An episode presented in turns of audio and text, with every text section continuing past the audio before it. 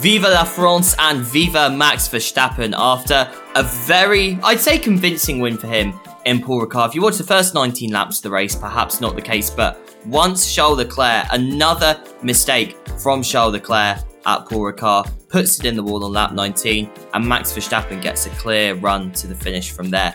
So much disgust from Paul Ricard as Max Verstappen takes a 63 point lead to the Hungaroring. Is the title fight truly over now? Plus, we've got that, we've got the Hungarian Grand Prix, and of course, the retirement of Sebastian Vettel. All coming up here on the Armchair F1 podcast.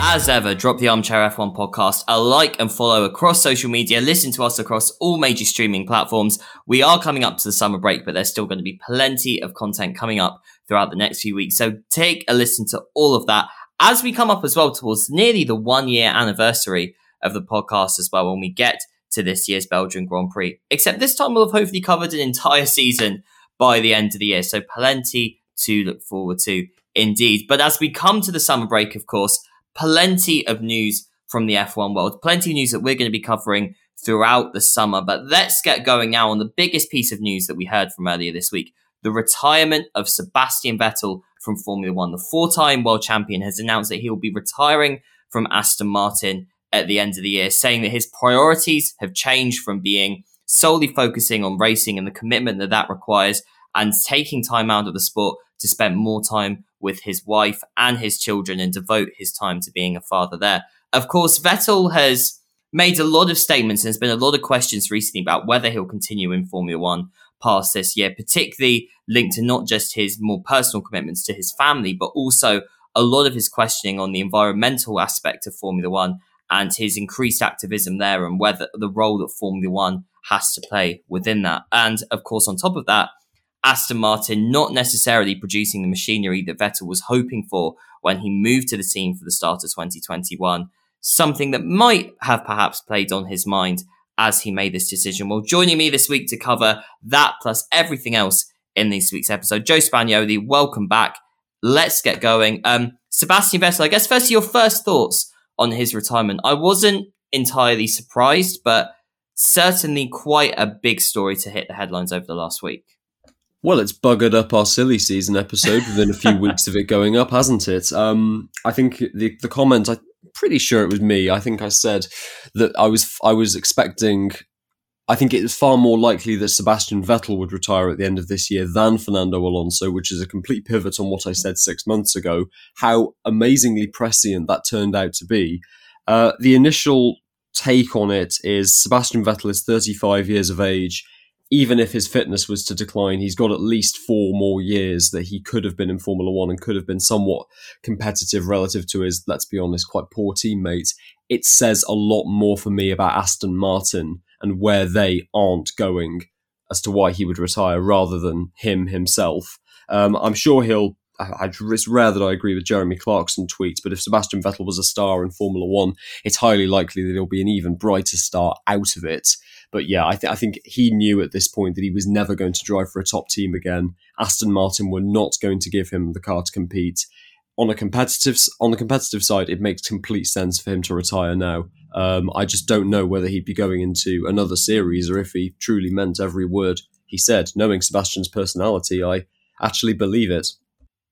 Well, it's interesting because there's been some talk already potentially of a move to Formula E, some into the World Rally Championship, some into um, World Endurance potentially um, basically any racing series that you could put Sebastian Vettel in. There has been discussion already. DTM, of course, based in Germany, one that would be closer to his family as well. Um, but it's it's an interesting one, Vettel, because we've seen, especially since he's gone to Aston Martin, and you could argue perhaps he's been in more uncompetitive machinery. We've seen a lot more from Sebastian Vettel off track as well.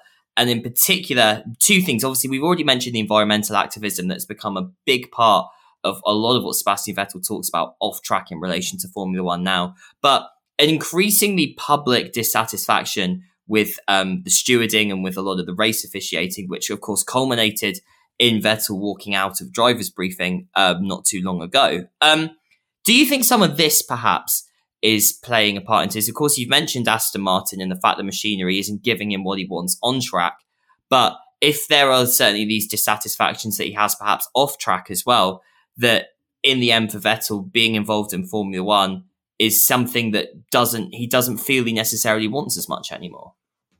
Um, unless there has been an absolutely massive culture shift behind the scenes, which no amount of Netflix scrutiny and Twitter speculation could possibly identify, I, I don't lend too much credence to it. I mean, race directing and stewarding, it's it's always a minor problem. It's just been kind of put under the magnifying uh, under the magnifying lens after Abu Dhabi and after Drive to Survive. So I don't I don't think that would be. I can see why Sebastian would be annoyed about it, certainly in terms of the inconsistency, but I, I don't think that would be the kind of thing single handedly strong enough to push him away from the sport he's been in for the best part of 15 years now. Um, no, I think it, it's far more to do with other commitments and again, just how this Aston Martin project is not going anywhere anytime soon. Yeah, and I think that that is something that's unavoidable because certainly Aston Martin haven't been delivering on perhaps the promises that you'd have expected them to deliver on. Certainly when Vettel joined the team after its rebranding from Racing Point in 2020, the fact it just won a race, the fact that it was a team that looked like it was going on the up, and that potential's just not been delivered upon for Vettel going into 2021. Um, looking beyond that, and I guess something else with Vettel as well, that he's always been a driver who's sort of shied away from a lot more of the social media aspect of the sport. Someone who doesn't necessarily, um, yes, has a very strong media presence, and you see that with acti- his activism, for example, but certainly his social media presence, perhaps the more celebrity aspect of Formula One, is something that's never been as motivating for Vettel. He always talks much more about his pure passion for racing rather than everything off the track as motivating him as well of course, we saw Sebastian Vettel got an Instagram account um, where literally just an hour before he made the announcement, and there was a lot of questions about whether he'd done that and whether perhaps this new Instagram presence is a way to continue a lot of the work he does off track and continue to have a profile with that if he's not going to be at a Grand Prix every weekend. So, I guess sort of looking into that, Sebastian Vettel, someone who doesn't necessarily have that off track profile, very much focused on the racing.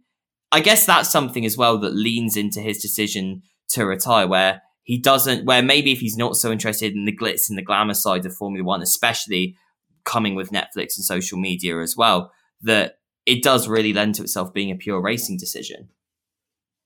I'd say so. He's certainly never been as on board and as entertaining on Drive to Survive as some of the other drivers have been. I especially remember the Ferrari episode in Series 3, which is one of my favourites um, that awful season they had in 2020. Seb just looked like he was kind of doing his job, saying what needed to be said, um, and kind of just moving on, not really caring. Uh, it's funny you say he's never been on social media. Cam, he literally joined Instagram.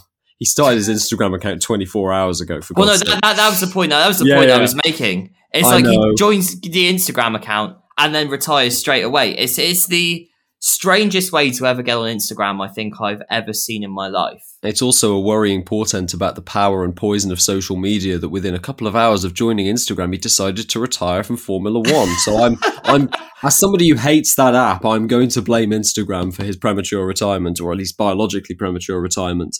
Um, yeah, again, not a huge amount more to be said. I, I suspect that that Instagram is going to become a lot more uh, utilized after he finally leaves mm. Formula One because his kind of communications on social media, I can't imagine Aston Martin would be too happy about the hmm. honesty. Yeah, and I think what's I think the one thing you can always say about Sebastian Vettel is that he's always been upfront and honest about his views of Formula One, and certainly off track, he's going to have a considerable presence. That even if he's not racing on track anymore, you're still going to be hearing from Sebastian Vettel. He's still going to be a very influential figure in Formula One. And let's go on to that now. Let's go on to the legacy of Sebastian Vettel because this is a, we can talk more about, um, I guess, his achievements and where he ranks exactly amongst the greatest drivers because I know this is a topic that is one of quite significant debate amongst the Formula One community. But I guess to focus on his legacy in Formula One, obviously one of the most successful drivers of all time, one of the most dominant eras driving the Adrian Newey designed Red Bull cars between 2010 and 2013. Yes, many missed opportunities for Sebastian Vettel as well. Of course, the two years at Ferrari in 2017 and 2018, where he lost the championships there potentially, and of course, struggles against younger, new teammates that have come in both Daniel Ricciardo at Red Bull and Charles Leclerc at Ferrari as well. But fundamentally, I think there's no doubt for Sebastian Vettel, a very successful driver on the track and a really important voice for Formula One off the track as well. Is that, I think, the legacy that you take from Sebastian Vettel? legacy will take a long time for it to truly percolate. I don't think any of his off track activism is going to have its full effect until a couple of years down the line, and definitely after his Formula One retirement. But as a driver, his uh, his attention to detail in terms of engineering and debriefs is pretty famous. Adrian Newey's talked very recently um, about how his post race debriefs would go on for hours, trying to extract every little bit of performance out of the car. He was instrumental in development as well. He was one of the the uh, not necessarily the architects, but one of the key implementers of the exhaust blown diffuser technology that saw Red Bull absolutely dominate the 2011 season. Uh, so on that front, he's fantastic. And for me, he will define the late V8 era of Formula One. It's just a shame that ever since the hybrids came in, nothing's really seemed to work out in the long run. Yeah, and I think that that is certainly, I think, a point of disappointment for Sebastian Vettel because there is no doubt that on his day and in the right car, Sebastian Vettel was unbeatable. And you just have to look to, I always say to his performances in 2011 and 2013, especially those last nine races, of 2013 when he won, went on that records equaling nine race winning streak. I think there was a point, and I put this on Twitter, there was a point it seems that every record in the book would be broken by Sebastian Vettel. That was just how dominant and just how good he was um, in these Red Bull cars. But I guess like the Marc Marquez era of MotoGP, of course, a very promising early career, but blighted by issues perhaps not entirely of his own making later on in his career as well and perhaps that potential we talk about to go on and break every record. As we've seen, Lewis Hamilton has got there first with almost every record as well. Of course, in arguably equally dominant Mercedes machinery in the hybrid era. So it's a really interesting legacy that Sebastian Vettel leaves behind. And you mentioned his off track legacy as well. And I know there's been a lot of discussions about the role that Vettel should play off track, whether he becomes a team principal, whether he gets involved in running a team, whether he gets involved perhaps in the governance of Formula One, not just sort of on track, sort of governing action and governing the racing, but also potentially its future environmental activism. Of course, we know that F1 has been pioneering E10 fuels. We know for 2026, Formula One is looking to introduce fully sustainable fuels into Formula One. So I think without doubt, you mentioned that attention to detail that Vettel's had and that respect that he has amongst the engineers. And in many ways, that would make him such a crucial voice in the future governance of Formula One. I certainly, uh, I certainly leaned more down that route than the team principal idea. I don't think to the the position of team principal these days, with the sheer amount of responsibilities that you have, the pressure you're constantly under, and the expectation of conforming to a certain ideal, I don't think Sebastian Vettel has anywhere near the voice in a Toto Wolff or Christian Horner position versus a governance position within Formula Formula One or surrounding it within the FIA or otherwise. Um, I yeah, I, I definitely think it's going to be more down that route. And to be honest, I think people would have expected that of him from his early Ferrari days. He was very outspoken um, on cultural issues even then, which at the time I remember thinking. Uh, you do know who you're driving for, Sebastian. They're, they're not going to like that, but fair play to him. He stuck to his word for all this time. I can't imagine him I can't imagine him as a team principal, but I can definitely see him taking up a leadership position. I just don't think that the position of like head steward or race director that so many people pass around him, I just don't think that's enough for Sebastian Vettel. Hmm. No, I could almost see him playing a sort of the Ross Brawn esque role in the future. I think that's both the respect that Vettel has within the F1 community, but also just a considerable knowledge that he's built up and the respect that he's gained from that, that he is someone who I think a lot of people would look to in terms of the future of Formula One, especially in its sustainability as well. And, and many more than so many other motorsports, Formula One has gone further in terms of looking at sustainability and how it can reduce its carbon footprint going forward, acknowledging, of course, that by the very nature of the sport, it's not the most environmentally friendly. So having someone like Sebastian Vettel, who's been one of the most outspoken and one of the most active on these issues in one of those positions, I think would be very interesting indeed and show the priority that Formula One places on its environmental role going forward. Um, Vettel's legacy and, of course, his best moments we will be talking about in a future episode within the next couple of weeks. But let's stick now um, with 2023. And let's go to Aston Martin now. And I guess we've said already that Vettel retiring does seem like a bit of a vote of no confidence in the current Aston Martin project. And there's all this disquiet behind the scenes at the moment, the influence of Lawrence Stroll, what's going on in terms of the design of the car and whether everyone's on board with that project. Vettel retiring certainly seems like the latest of a long list of calamities in that, and perhaps not the death knell, but certainly the biggest vote of no confidence in it yet. Very hard to disagree. We've been hearing reports out of Team Silverstone well, reports about Team Silverstone all year about just how negative the atmosphere is, how horrible Lawrence Stroll is as, as an owner, how he just does not understand the culture of actually running a Formula One team and the unrealistic expectations that he's put on them, and just the lack of positive reinforcement throughout. None of those things gel particularly well with Sebastian Vettel. I, I can't see the issue being with the team principal Mike Kracken on the engineering side around Vettel. It has to be the wider Aston Martin project, and as I've said already, where it isn't going relative to its fairly lofty expectations. Um, if you want to get onto who the next driver is, I, in terms of flat out confirmation, Cam, I do not have a bloody clue. I'd be happy to go through the options, but I could not tell.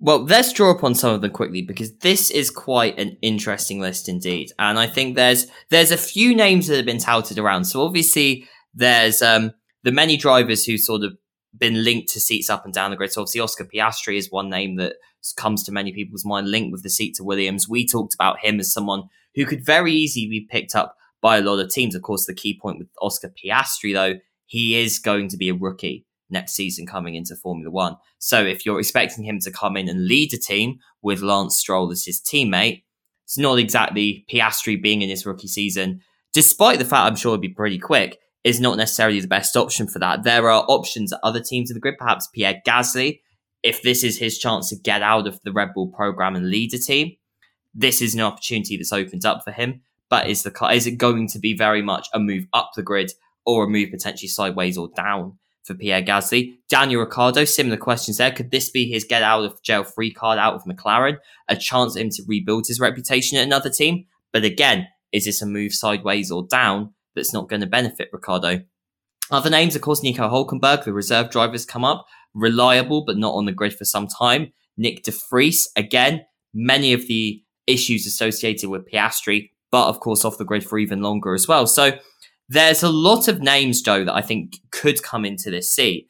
I guess the big question, the big thing is, is that none of them stick out and certainly fill the mold in a way that Sebastian Vettel was certainly doing in that seat it's very different. See, if you applied all these names to a McLaren hypothetical seat or even a Williams or an Alfa Romeo, there's, there seems to be f- less opposition to most of them. Aston Martin is just so culturally different and I suppose so culturally disappointing relative to the expectations that we put on them that it's hard to see people going there. So the structure has been pretty clear, at least in the last couple of years. One of those seats is earmarked for Lance Stroll because of his surname, and the other one goes to a star driver to lead the team because, to be quite frank, Lance Stroll does not have that ability. And for me, he's actually regressed as a driver in the last 18 months or so. Sebastian Vettel was that guy. They definitely would have wanted him to continue for at least one more year. I would have hoped probably three with the amount of work this project's going to need. There are no star drivers on the grid that would want to move to Aston Martin in their current circumstances. You've said Pierre Gasly.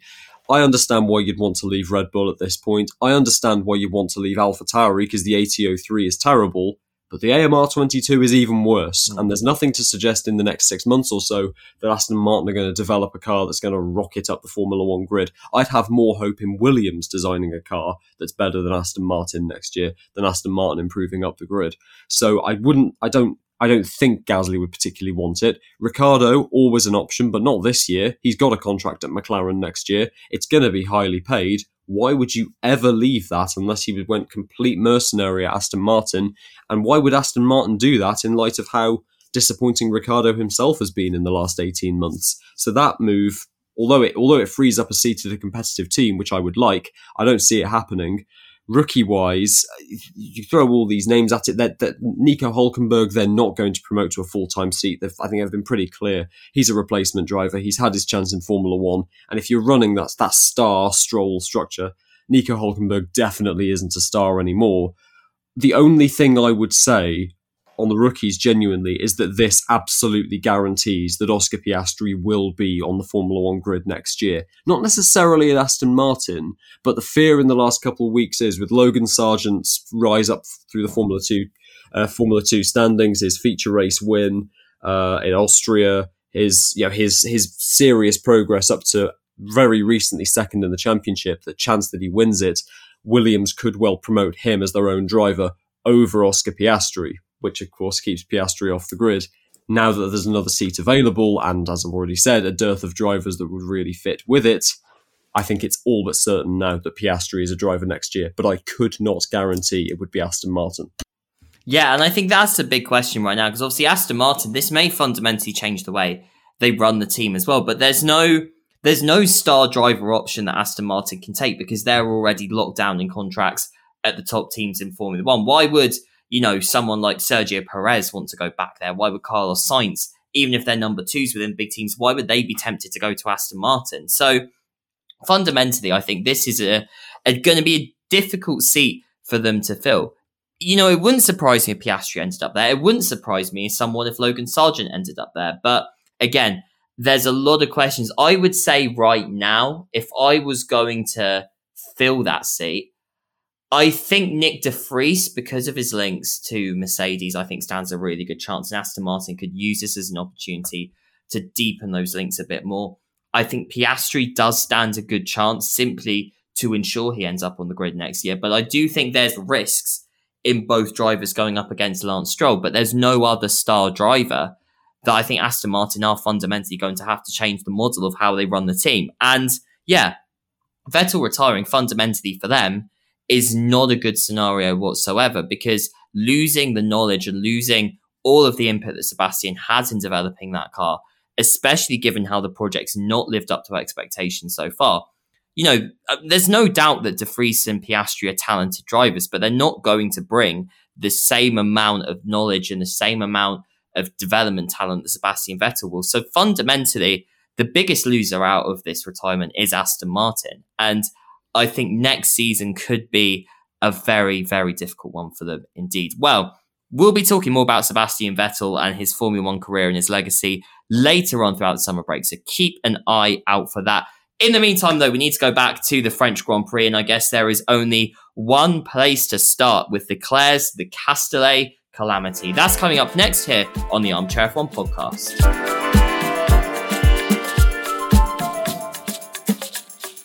Okay, let's get on to last weekend's race at Le Castellet now at the Circuit Paul Ricard. And let's start off with lap 19. Um, the turning point, perhaps not just in the race, but the last death knell, perhaps, in Charles Leclerc's championship chances. Um, coming out um, of the Mistral straight um, into the Beausset, Charles Leclerc, with Verstappen having pitted and seeking to use the undercut to overtake Leclerc, going into the Beausset, um, Leclerc spins off the track into the wall. Not the strongest of touches, but struggling with the throttle pedal, unable to get the car away. Leclerc retires there on the spot giving Verstappen the lead of the race, which of course he then takes to take a 63 point lead in the championship. It's more than two race wins now ahead of Leclerc with only nine races left to go in the championship. Um, Joe, there's 225 points left. Oh, sorry, uh, 234 points left with fastest lap even.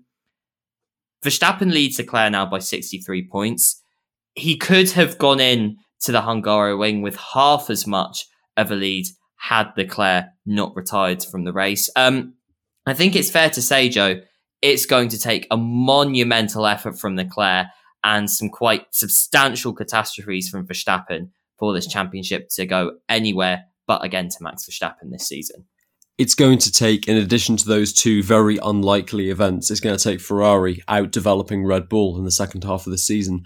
And to be quite frank, I don't see that happening. I'm prepared to declare it now, as I have done on other podcasts.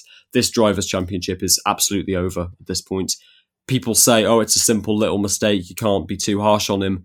The salient point is that Charles Leclerc makes those mistakes. Max Verstappen just mm. doesn't. You can't expect on the in the form he's in in a season where he has been even better than 2021. I cannot see Max Verstappen doing anything like that and giving away points on such a large scale with such a small incident. Max Verstappen is going to be the drivers' champion this year. If there's going to be a fight, it's going to be in the constructors. I still think Ferrari have some chance, but again, it's contingent on them out developing Red Bull and the cars not being combustible. Two very big asks that Ferrari have not delivered on so far this year. But on this weekend, I know Ferrari have screwed up a lot this year. They've cost Leclerc an awful lot of points. To all the people on Twitter saying that that incident was some kind of conspiracy theory with the Ferrari, that's 100% on Charles Leclerc. And he knew it himself. Yeah, Charles Leclerc is, I think, certainly quite vocal um, frustration at that crash. I think there's no doubt about where the blame lies there. And it's an interesting one, this, because you talk about Leclerc and mistakes. And we've spoken so many times about mistakes that Charles Leclerc has made when he's put himself in prime positions and he has almost everything at his feet and he makes these mistakes and throws away good results. And that's not just a thing of this year as well. You go back to 2019, Leclerc binning the car in the wall in Azerbaijan, costing himself a chance of potentially pole position and a chance of victory there. Um, Leclerc in Monaco last year, putting the car in the wall in Q3 and then not fixing a clutch problem, which meant he wasn't able to take the start of the grid. Um, you've then got the Leclerc this year in Imola, again, spinning the car into the wall and throwing away a podium in pursuit of the fastest lap. And now, of course, the Leclerc in Paul Ricard, probably the biggest and most costly mistake of his career so far. And it's these mistakes we talk about Charles Leclerc as a future world champion, but it's these mistakes that we were seeing Max Verstappen making time and time again before he ironed them out and uh, became this ultra consistent driver that we see now is dominating Formula One. Would you say for Charles Leclerc, if he's ever going to become world champion, he needs to get rid of these mistakes and get out of them fast? It's the number one priority of what he needs to fix because on so many occasions this year, we've seen how incredible he is over the course of one lap. We've seen how he can legitimately out battle Max Verstappen in a way that even Lewis Hamilton could not do last year. We've seen his racing IQ, which has developed an awful lot versus last year. A load of people saying that Carlos Sainz had it in spades on evidence this year in terms of awareness and racecraft, you'd have to say that Charles Leclerc has the advantage of the two Ferrari drivers but the crashes are the one thing that remains. It is the number one most important thing for him to iron out. And I know Leclerc's younger than Verstappen. He's had slightly less time in the sport, but if you compare their experience in terms of years, Leclerc is at the stage that Verstappen was at sort of mid 2019 in experience. Mid 2019, Verstappen was already one of, if not the best drivers on the Formula One grid in performance every weekend. Leclerc absolutely has to fix these crashes as a as a point of absolute priority. He's not going to win the championship this year, but only he can sort this out ahead of a championship challenge next year, assuming Mercedes don't get their act together. Yeah, and I think that's the thing. This season was a real chance for Leclerc with Mercedes not being on the pace and the new regulations as well, and Ferrari seemingly getting their head together and getting out a result there it's not been good for Leclerc, and obviously being so far behind now with so few points left, it certainly does seem that the championship is over for him. And I guess for Verstappen, let's move on to him quickly. Again, a race where Verstappen was always hanging with Leclerc, always looking like he was not too far away from making that decisive move into the lead. Of course, taking the undercut, putting the Leclerc perhaps under pressure there, and maybe motivating that mistake, knowing he had to get that time out knowing as well how historically powerful the undercut has been at Paul Ricard as well. But again, for Verstappen, he didn't put a foot wrong in this race. And certainly once he got into the lead, he was fully in control and never looked like being beaten. 100% and he completely annihilated Sergio Perez over the course of this weekend as well. So even if Perez was closer in the championship, I wouldn't say there's a championship fight on there. It's just completely dead. It's Verstappen's deal with it it's going to take some absolutely monumental catastrophes for him to lose it at this point. He was actually ahead of Leclerc as well when Leclerc made the crash, not on the road, but in terms of net race position. If Leclerc had come into the pits at the end of that lap, he would have come out behind Max Verstappen. Now, maybe Ferrari were trying to force a one stop strategy, which is always pretty risky at Paul Ricard. Red Bull were going for the safer two stop. Whatever the case, Leclerc is going to have to get past Max Verstappen on track which, despite how good his defending was, he had not done up until that point. and we know how good Verstappen is around here when he's in a leading position. So, yeah, I, I I wouldn't be I wouldn't be certain that Leclerc would have gone on to win that race anyway. But even if it's just 18 points thrown away versus 25, it's still the absolute death knell in a world championship that, quite frankly, Max Verstappen deserves. Yeah, and I think as well, given just how many points Verstappen has been accumulating throughout the season as well, even on days where the Leclerc's just you know coming home in second, the fact that Verstappen has so consistently been quick. And when he's had these opportunities to take results, it's not like with Leclerc, where Leclerc's been making these mistakes and he's been, you know, put and as well been put in bad positions by the team as well, which haven't allowed him to maximize results. When Verstappen's had an opportunity to maximize results, nine times out of 10, he does it and wins the race. That's why he's run seven out of 12 Grand Prix this season. That's why he's so much further ahead in the championship compared to every other driver on the grid. And again, a really strong performance from Verstappen at Paul Ricard, and you said certainly far ahead of Leclerc, certainly far ahead of um, Sergio Perez and Carlos Sainz as well. Um, I don't think there's really too much more you can say on that point uh, from Verstappen. Um, let's talk about a couple of other drivers quickly. Firstly, Mercedes, um, double podium for Mercedes in Paul Ricard. Um, one of the best weekends, probably the best weekend we've seen from them in some time, qualifying well, getting the cars into fourth and sixth. But then in the race, Lewis Hamilton looking totally assured, very composed, pretty much looking nailed on for a podium, even without Charles Leclerc's retirement. And then George Russell as well, really showing, I think, some very strong racecraft against Sergio Perez and Carlos Sainz, and really showing that when Mercedes get that their act together, that car is going to be very difficult, and that driver partnership is going to be lethal for Mercedes. Every weekend this year, Mercedes have been better in race trim than they have been in qualifying as a, as a general average.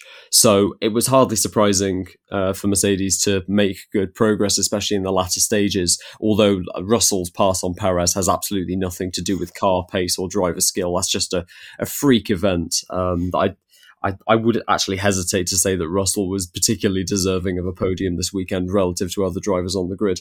But it's particularly embarrassing for me because I, of course, said last week that no Mercedes would finish in the top five at Paul Ricard. So for them to get their first double podium of the year was fairly embarrassing in, uh, scale, in terms of the scale of how wrong my predictions were. But um, yeah, I also said before the stream started of the four races at Paul Ricard, Lewis Hamilton's worst finish is second place. Mm. It's pretty crazy good form considering that this year he's got the third fastest car. And let's just stick with that form of Lewis Hamilton quickly because this is, we were talking so much at the start of the season about, you know, a decline in form for Lewis Hamilton, a decline with the car, the car just not being there, and Lewis Hamilton really struggling relative to George Russell. This is his fourth podium in a row now, and his best result of the season in second place. And Lewis Hamilton, with the upgrades that we've of course seen Mercedes bring, looks so much more comfortable in that car now. Looks not entirely like the Lewis Hamilton of old, but very much in that 2009 esque way. Perhaps you could say when the car is underneath him, he's starting to put in the performances and get that Mercedes into the positions he needs to be getting it into. And with George Russell as his teammate backing him up as well, Mercedes certainly look like come the end of the season, if everything can stick together for them, they could start to cause a bit of a nightmare. Maybe you could say for Ferrari, if there's continued mistakes for Ferrari, maybe that second place may look start to look slightly under threat, which of course a few races ago would have been absolutely crazy to say.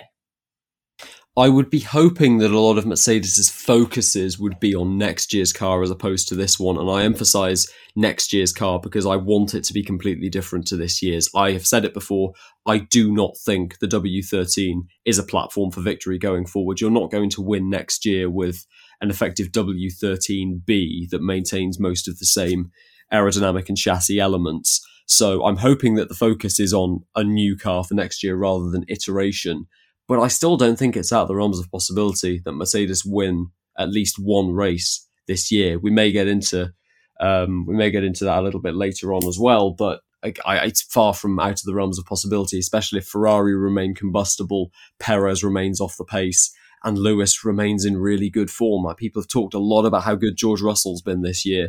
Lewis kicked his ass at Paul Ricard. That mm. qualifying gap is inexcusable on George Russell's end. That's just how quick Lewis was in a car that, in real terms, was nowhere near Ferrari or Red Bull this weekend. Indeed, it is interesting. Mercedes spent a lot of the weekend saying after qualifying, oh, we were bemused at why we were so slow. Yet, of course, getting that double podium as well, I think really shows that the progress Mercedes really are making in the races at the moment. And it's an interesting one as well we were talking a lot earlier before the start of the scenes about where we'd imagine Lewis Hamilton to come. And we were saying, well, Mercedes would probably get the third fastest car comfortably by the end of the year. Lewis Hamilton would be mixing it in as the third fastest driver. And certainly with the pace, you could say the number twos at the moment as well, with Sergio Perez and Carlos Sainz.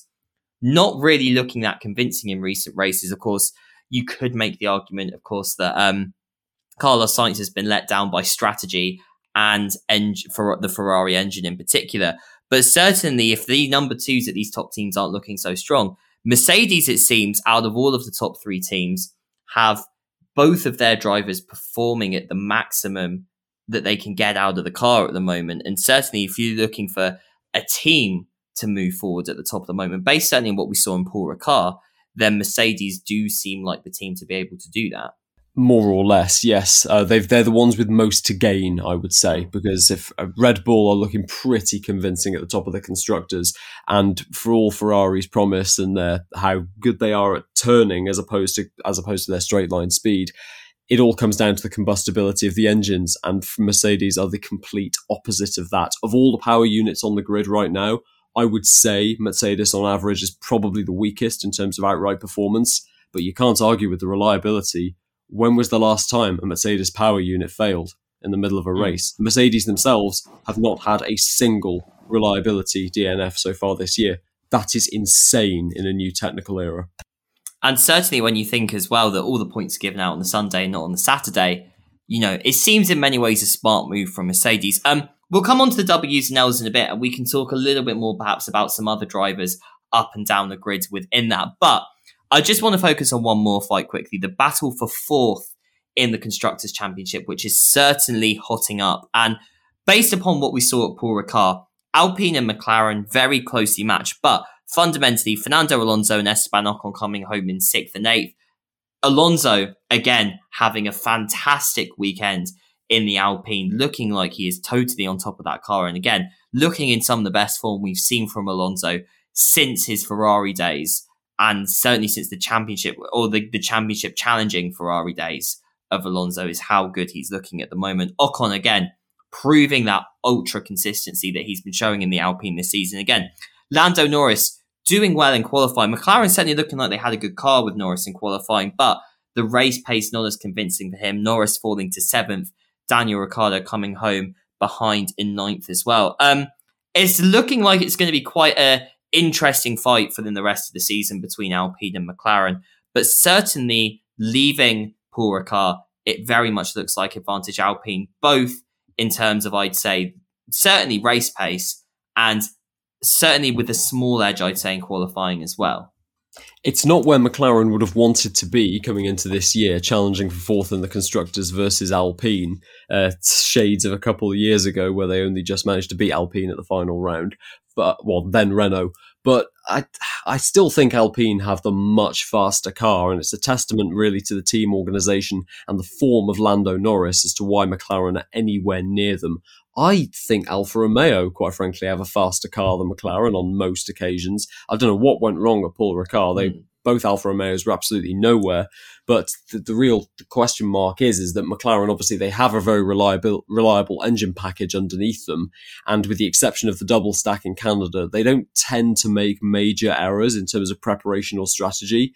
Alpine, yeah, they've got the faster car for me, but they cannot maintain it to save their lives. Alonso in Austria was a golden opportunity to score some good points and they completely ruined it before the sprint race had even started with a reliability issue on the grid that, from what I could tell, really should have been spotted earlier.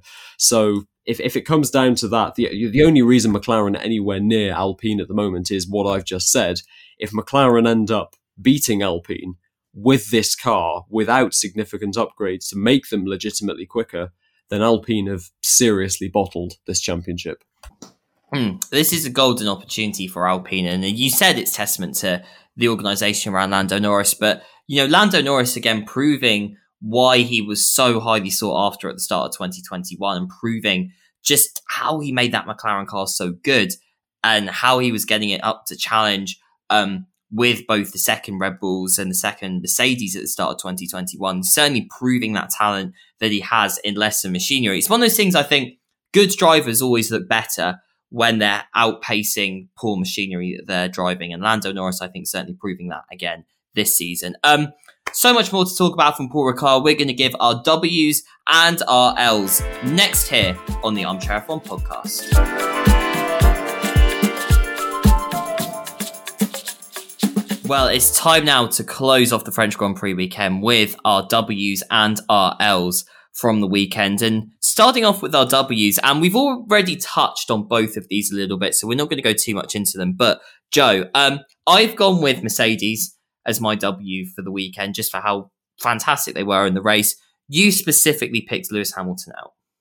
Yeah, I didn't think George Russell was anywhere near what Lewis Hamilton put forward this weekend, neither in qualifying nor race pace. Um, and again, that the move on Sergio Perez after the VSC ended, that's really not driving skill from Russell. That's just his technical components working, and Perez is not. So, yeah, that, there's no skill involved in that. But Lewis Hamilton this weekend, on a track that we knew he was good at, granted, putting that much time on George Russell in qualifying on Mr. Saturday, George Russell in qualifying, no less, is crazy. In the race, he made a really good start, never seemed to put a foot wrong, outraced Sergio Perez, who had a much faster car, and did the whole thing without a drinks bottle in searing hot heat. Europe's just, Western Europe has just had a major heat wave. France was bloody hot last weekend. For Lewis to finish second in that car, around that track as well, with no hydration, was just insane. I, I think that mm. people banging on about how great he was in Spain, I didn't think he was anywhere near driver of the day because Valtteri Bottas existed. This weekend for me, Lewis should have been the driver of the day over Carlos Sainz. No, absolutely. Lewis Hamilton, I think, did not put a foot wrong in Paul Ricard. And, you know, as impressive as Verstappen was, Hamilton, considering the pace of that car as well, and the fact that Mercedes, yes, they're making improvements, but they're still the third fastest car, and very clearly that this has been searingly good pace from both of them. And I think it's really exciting to see what perhaps they'll do coming forward in the rest of the season. I think there's no much more to say. It wasn't a weekend for anyone who had a particularly good weekend. I mean, obviously, you could give a shout out to Alex Albon for getting his Williams into Q2, a shout out to Yuki Tsunoda for getting his Alpha Tauri into Q3, but then, of course, taking a massive L, spinning the car out on the first lap of the race. And I feel that's about it on that point. No one really, Mercedes aside, really staking their claim that weekend. But let's go on to some L's now. And Joe, um, this is a very familiar L, but it was a pretty big one, and it was one that hurt Carlos Sainz in particularly this weekend. Um, Ferrari strategists took an even bigger L than I thought was possible at Paul Ricard. And it's weird because in qualifying, Ferrari pulled off, you know, without doubt, a very good bit of strategy making sure that despite having engine penalties, Carlos Sainz got into Q3 solely for the purpose of giving Charles Leclerc a tow down the long Mistral straight. And then, of course, ensuring that Sainz was out the way going into the Beausset so he wasn't giving him dirty air going into the last bit of the lap.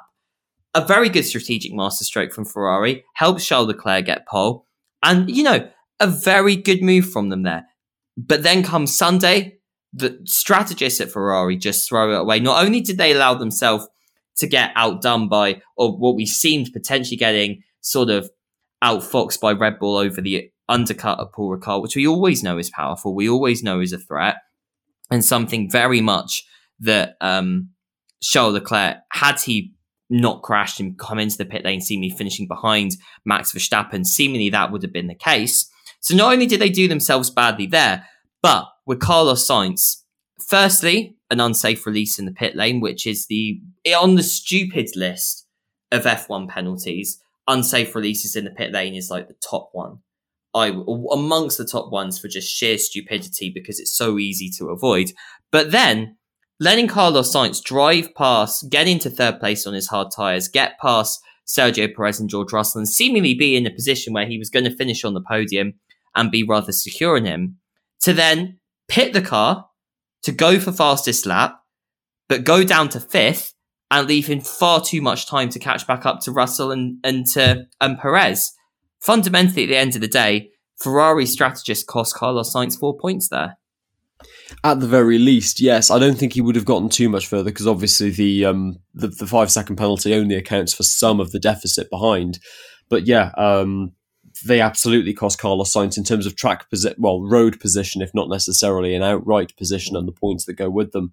But yeah, it was so funny watching this race with people who haven't watched Formula One for so long. It's like, oh, F- Ferrari strategy's been really good this weekend. They're doing a really good job. Just leave it a few more laps, guys. I'm, I'm sure they'll screw something up. And I think what was so weird as well is that Carlos Sainz has been increasingly open in criticizing Ferrari strategies. We saw it at Silverstone when Ferrari told him to stay 10 car lengths behind Leclerc to give him breathing space on old tyres. And Sainz being like, well, yes, I'm going to be at the front of a DRS train with Sergio Perez and Lewis Hamilton ravenous on soft tyres behind me. So what's what do I get from this? Why is this a good strategy? To then, of course, going into Paul Ricard and then again questioning the decision to pit him openly openly on the team radio you know, Ferrari strategists at the moment, you know, it's meme quality content, but they just, I guess it's them just playing up to the meme because it's getting to the point of just being farcical now. Have you seen the uh, the comments about Sebastian Vettel's next job not being in the FIA but being Ferrari's strategic director, strategy officer, and it's and the caption is always with he previously filled this role between 2015 and 2020. I mean, granted, Sebastian Vettel, to be fair, was again in many ways a victim of some Ferrari strategic mistakes, but they they haven't seemingly been. They weren't on the calamitous scale back then that they are now. It almost seems I remember sort of going back even into like 2020 and just even then when they had the sixth fastest car, strategic mistakes all the time. And this is that thing we've been talking about, you know, with Red Bull, even with Mercedes, with Mercedes still. These are cars, these are teams that are used to fighting recently for championships. They've got a lot of the hunger, but they've also got of the knowledge that Ferrari don't really have at the moment. They've not been in such a convincing championship fight, certainly since 2017 and 2018, but then going far back to the start of the 2010s when they lost those championships and then into the 2000s. So if there is a dearth of personnel who know how to do strategy at the moment, I think we really are seeing that. So yeah, a Ferrari strategist for I think potentially raising expectations and letting us down massively took a massive L at the French Grand Prix. Joe, um, many other drivers and teams took quite significant L's, you could say, at Paul Ricard. Um, Alfa Romeo looking quite significantly off the pace, um, being one team, but you have reserved your criticism for one driver in particular. I mean, I had a really rubbish race in terms of my predictions about both Mercedes and Esteban Ocon going down the drain, Leclerc's championship basically being over, Guan Yu Zhou getting a reliability DNF again because I really, really like him. Mm. Uh, but this hurts most of all. My L for this week at the French Grand Prix, no less, was Mr. Pierre Gasly at AlphaTauri. No stupid accident this weekend, no running other drivers off the road, no crashing into anyone. He was just slow at his home Grand Prix venue. Um, look, I'm sure that Yuki Tsunoda would have screwed up something in the second half of his race. He's in absolutely terrible form, but you can only go by what you saw. And what I saw was Yuki Tsunoda getting a car that had no business being in Q3 into Q3 and starting pretty well. Pierre Gasly going out in the first round of qualifying at his home Grand Prix venue and never really making progress. It's another weekend where so many cars retired, Alpha Tauri should have been scoring points. The only reason they didn't this weekend was because Pierre Gasly was, for want of a better word, slow for the entire mm. Grand Prix weekend. And this seems to be a problem, I guess you could say Gasly's had all season with the Alpha Tauri. The Alpha Tauri's just been off the pace, but he's not been putting in those performances that he was putting in in 2021, which stood him out considerably and were clearly him sort of outdoing what that car could do. We think back to a Baku to Zandvoort, for example. There's no performances like that from Gasly this season, and he's not even doing what you could argue Sebastian Vettel, for example, has done, which is taking a relatively slow car and put it into places it doesn't deserve to be in race trim. So, yeah, this is certainly very worrying for AlphaTauri, and at a time as well for Gasly, where he may have been looking to audition perhaps for seats higher up the grid and more competitive machinery, he's certainly not doing himself any justice there whatsoever. Well, that is everything from Paul Ricard. And on a weekend, certainly where it seems that the championship has been slowly moving away from Charles Leclerc and from Ferrari, I think it's fair to say going now to the Hungarian Grand Prix, all eyes will be on Ferrari to whether they can mount a fight back or whether Verstappen will take an even bigger lead, an uh, even bigger lead, even out of the Hungaroring. We're going to be talking about that next here on the Armchair F1 podcast.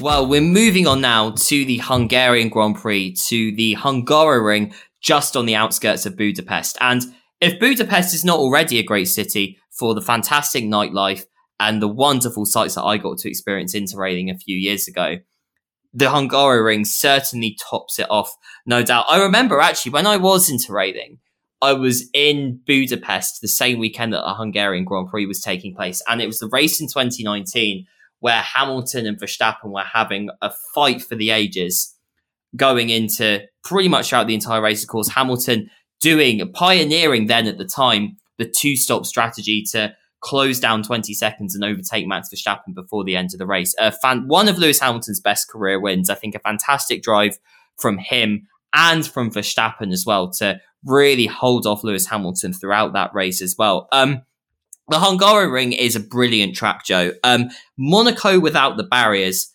but certainly one that always gives us good racing and always gives us, despite how narrow it is, plenty of great overtaking opportunities.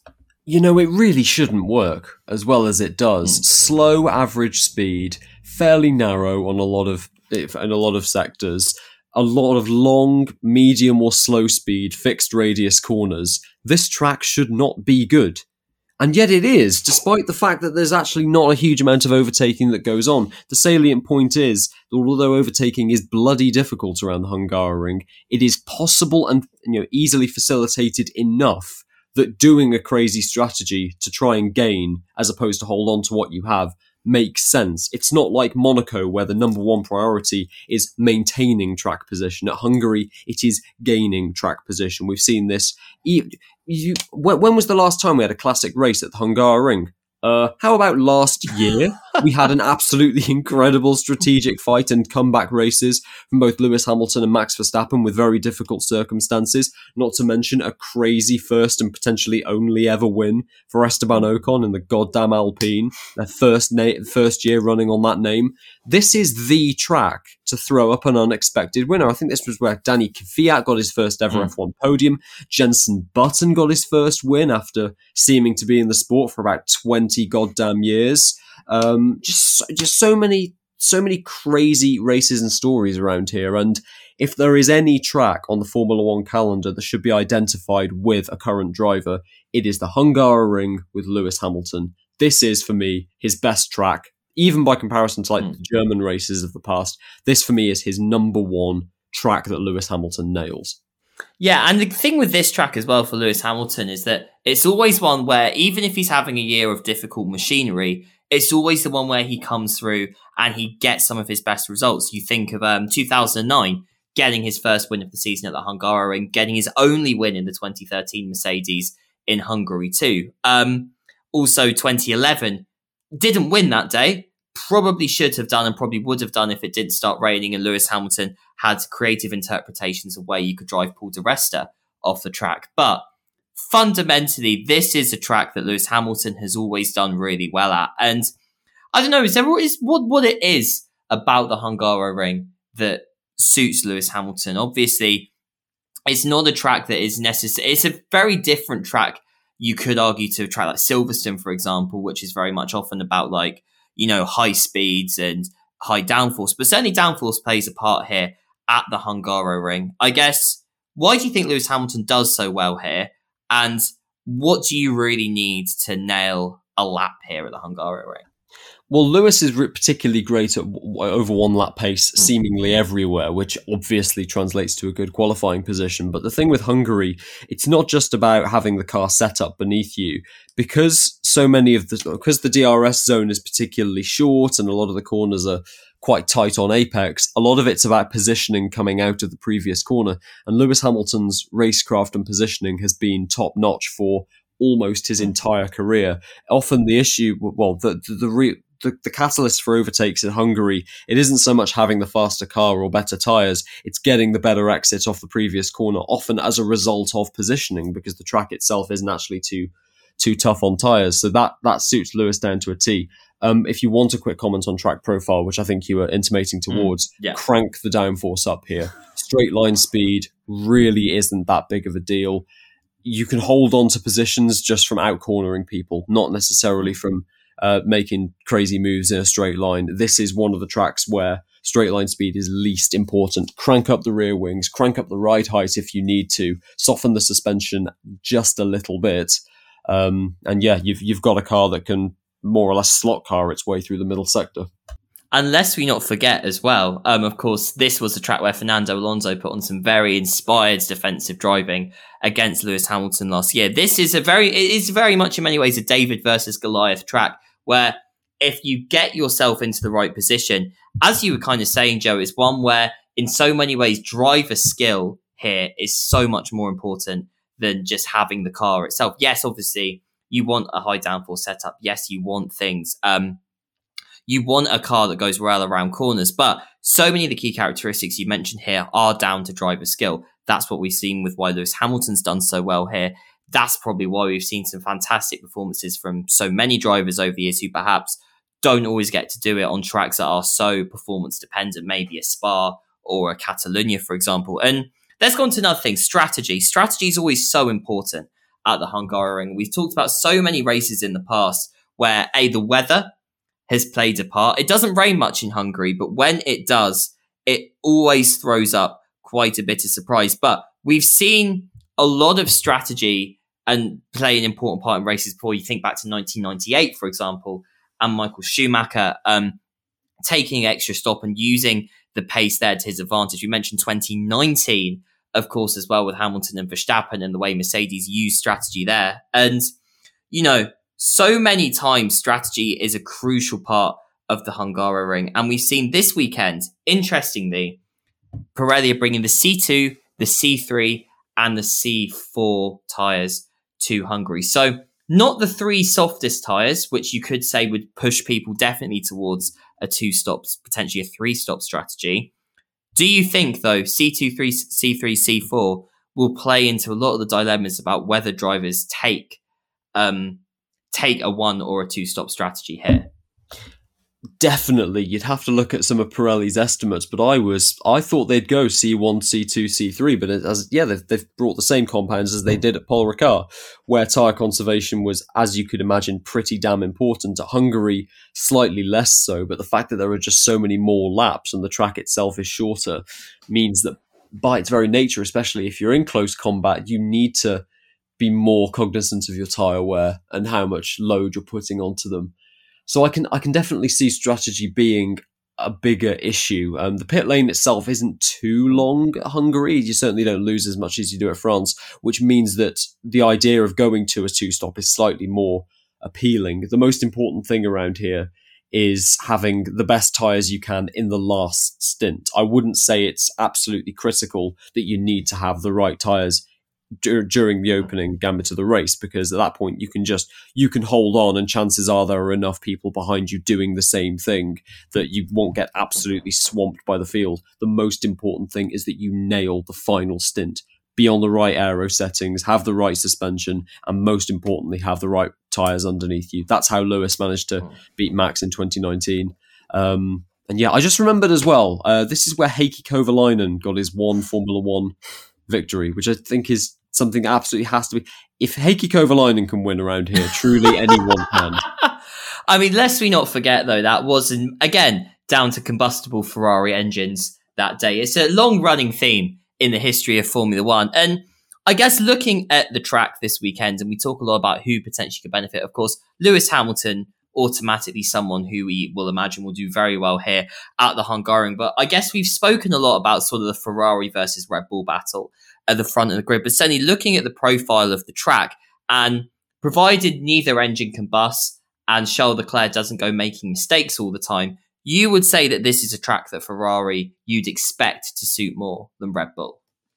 Um, most of it, yes. However, getting off the final corner and of course the run from turn one down to turn three, Red Bull's acceleration out of slow corners is a really big deal. It's something that hasn't gotten as much att- as much attention as it deserves because people are just too busy gushing about the overall top end speed of the Red Bull, which they will not be able to use around here. The acceleration's great. I don't think this track suits Ferrari as one sidedly as a lot of people mm. say. And I think something interesting, you mentioned that acceleration there, and so many of the overtakes at Hungary. Because again, DRS isn't the most powerful thing here. It's one of those tracks I think DRS works as intended, where it's not meant to complete the move, but it's meant to give you a far better opportunity to make the move. And you look, obviously, the two, I'd say, two main, the two only overtaking points on the track, really, um, going down into turn one and then coming out of turn one, that DRS zone down to the long sort of left hander of turn three again, that acceleration for Red Bull is going to be crucial because obviously, if you're coming out of these again quite long, sort of high radius corners, you're coming out of that onto the pit straight, and you're then going to have um, again for Red Bull that acceleration plus DRS gives Verstappen and Perez an opportunity to certainly pull alongside a driver and make it harder for them and not give them the line that they were hoping for going into the braking zones. And even if they can't get past them down to turn one, I mean, we've seen some fantastic overtakes out of turn one. Drivers struggling to get traction out of the corner.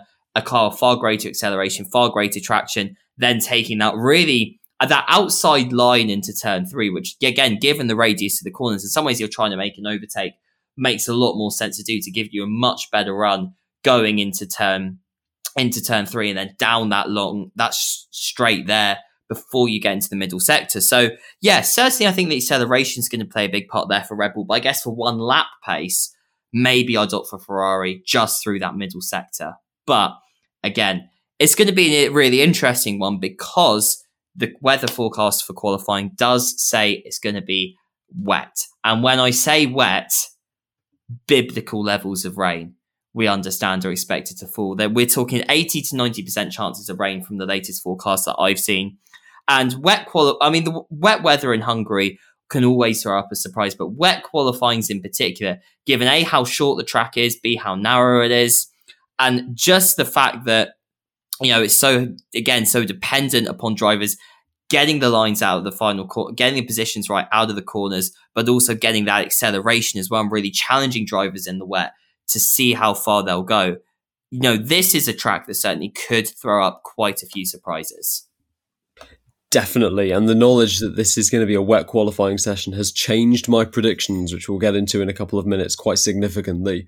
Um, yeah, for, for a track that's so low on the fun factor, it really, it really shouldn't throw up this level of entertainment and intrigue every single year. Well, I am definitely excited for this weekend. It's going to be a really, really exciting one indeed. But we've got to get on to the predictions next. What are we thinking will take place at the Hungaroring? That coming up next here on the Armchair F1 podcast.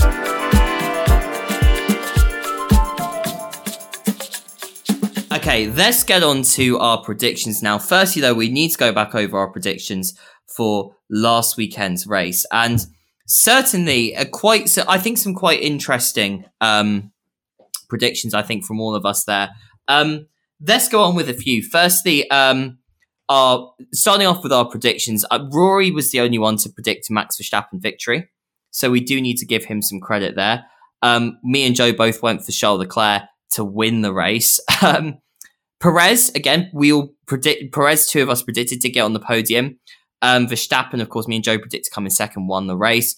Um, Esteban Ocon was someone that Joe predicted to come third. Um, I'm not quite sure where you got that one from, Joe, but it was a inspired prediction, shall we say? But again, some interesting predictions as well. On me going no non Mercedes Mercedes power unit finishes, half the points for scorers were Mercedes cars or Mercedes power cars. So not my best prediction ever. Um, Joe saying no Mercedes in the top five. Just move on. Just move on. There was two of them in the top three. And um, Rory going for three Ferrari power unit engine retirements, which, you know, wasn't entire, it wasn't quite there, but it wasn't entirely far off. So I think no one was very convincing in their predictions, but I'm thinking for at least predicting a Verstappen victory, I'm going to give Rory half a point.